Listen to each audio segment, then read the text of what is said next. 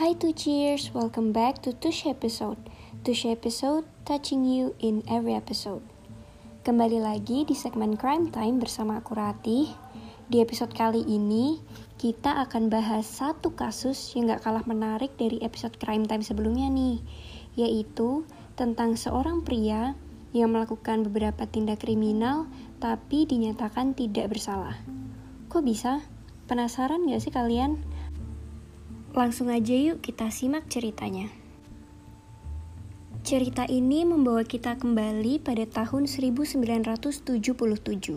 Saat itu, pria bernama William Stanley Morrison atau yang lebih dikenal sebagai Billy Milligan berumur 22 tahun ditangkap atas beberapa tindak kejahatan.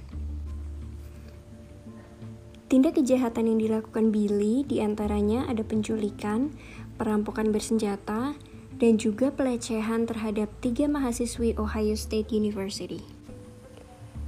Kasus pelecehan terhadap tiga korban oleh Billy terjadi dalam kurun waktu dua minggu, sampai akhirnya salah satu korban berhasil mengidentifikasi wajah Billy lewat foto dan juga adanya sidik jari yang terdapat di mobil salah satu korban lainnya.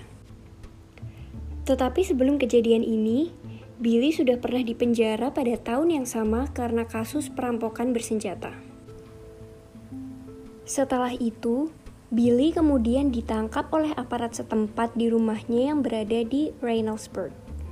Nah, salah satu polisi investigasi yang mendampingi Billy untuk diamankan, dia bilang bahwa polisi tersebut merasa kebingungan dengan sikap Billy karena saat itu ia merasa bahwa dia sedang berbicara dengan orang lain dalam kurun waktu yang berbeda.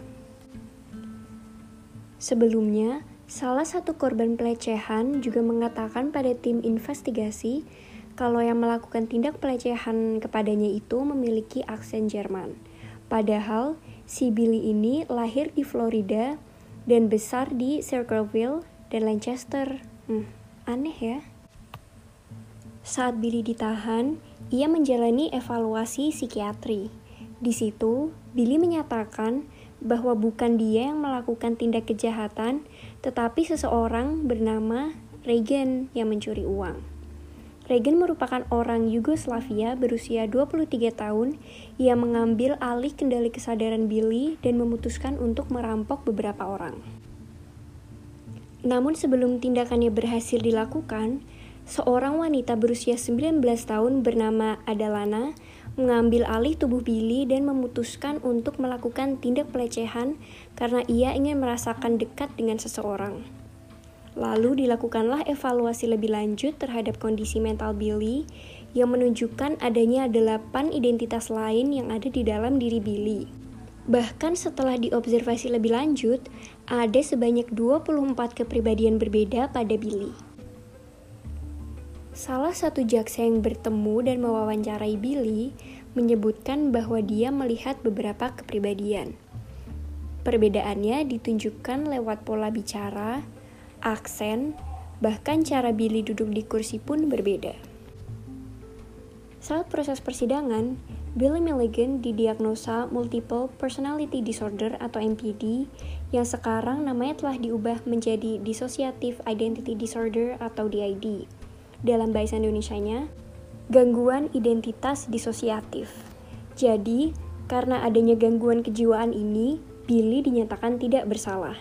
Dan Billy merupakan terdakwa kriminal pertama yang dinyatakan tidak bersalah karena adanya gangguan mental yaitu multiple personality disorder tadi. Ia lalu ditempatkan di Athens Mental Health Hospital Center.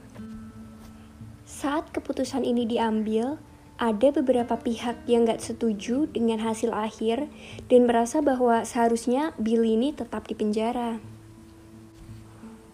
Tapi kalian penasaran gak sih, kok bisa Billy Milligan ini mengidap dissociative identity disorder?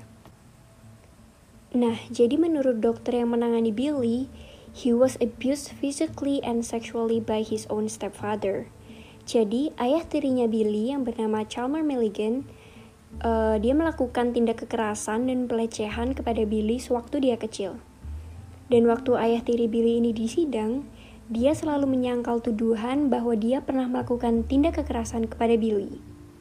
Nah, jadi karena ayah tirinya Billy yang sangat abusive itulah yang membuat kepribadian Billy menjadi terpecah atau terbagi menjadi 24. Setelah itu, he always seems to run into troubles.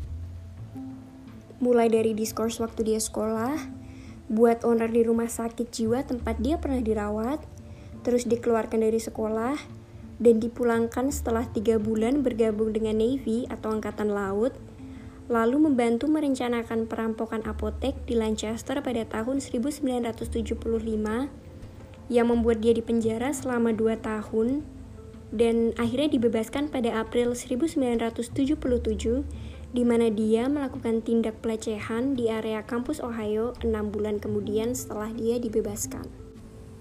Nah, Billy Milligan ini menghabiskan sebagian besar waktunya menjadi pusat perhatian publik karena kasus kriminalnya. Dan orang-orang menjadi mengesampingkan nasib para korban karena mereka lebih tertarik sama Billy yang punya banyak kepribadian ini. Ada juga yang percaya kalau gangguan kejiwaan Billy ini cuma sandiwara, dan ada juga yang percaya kalau semua yang Billy lakukan ini merupakan hasil dari kekerasan pada anak yang pernah dialami.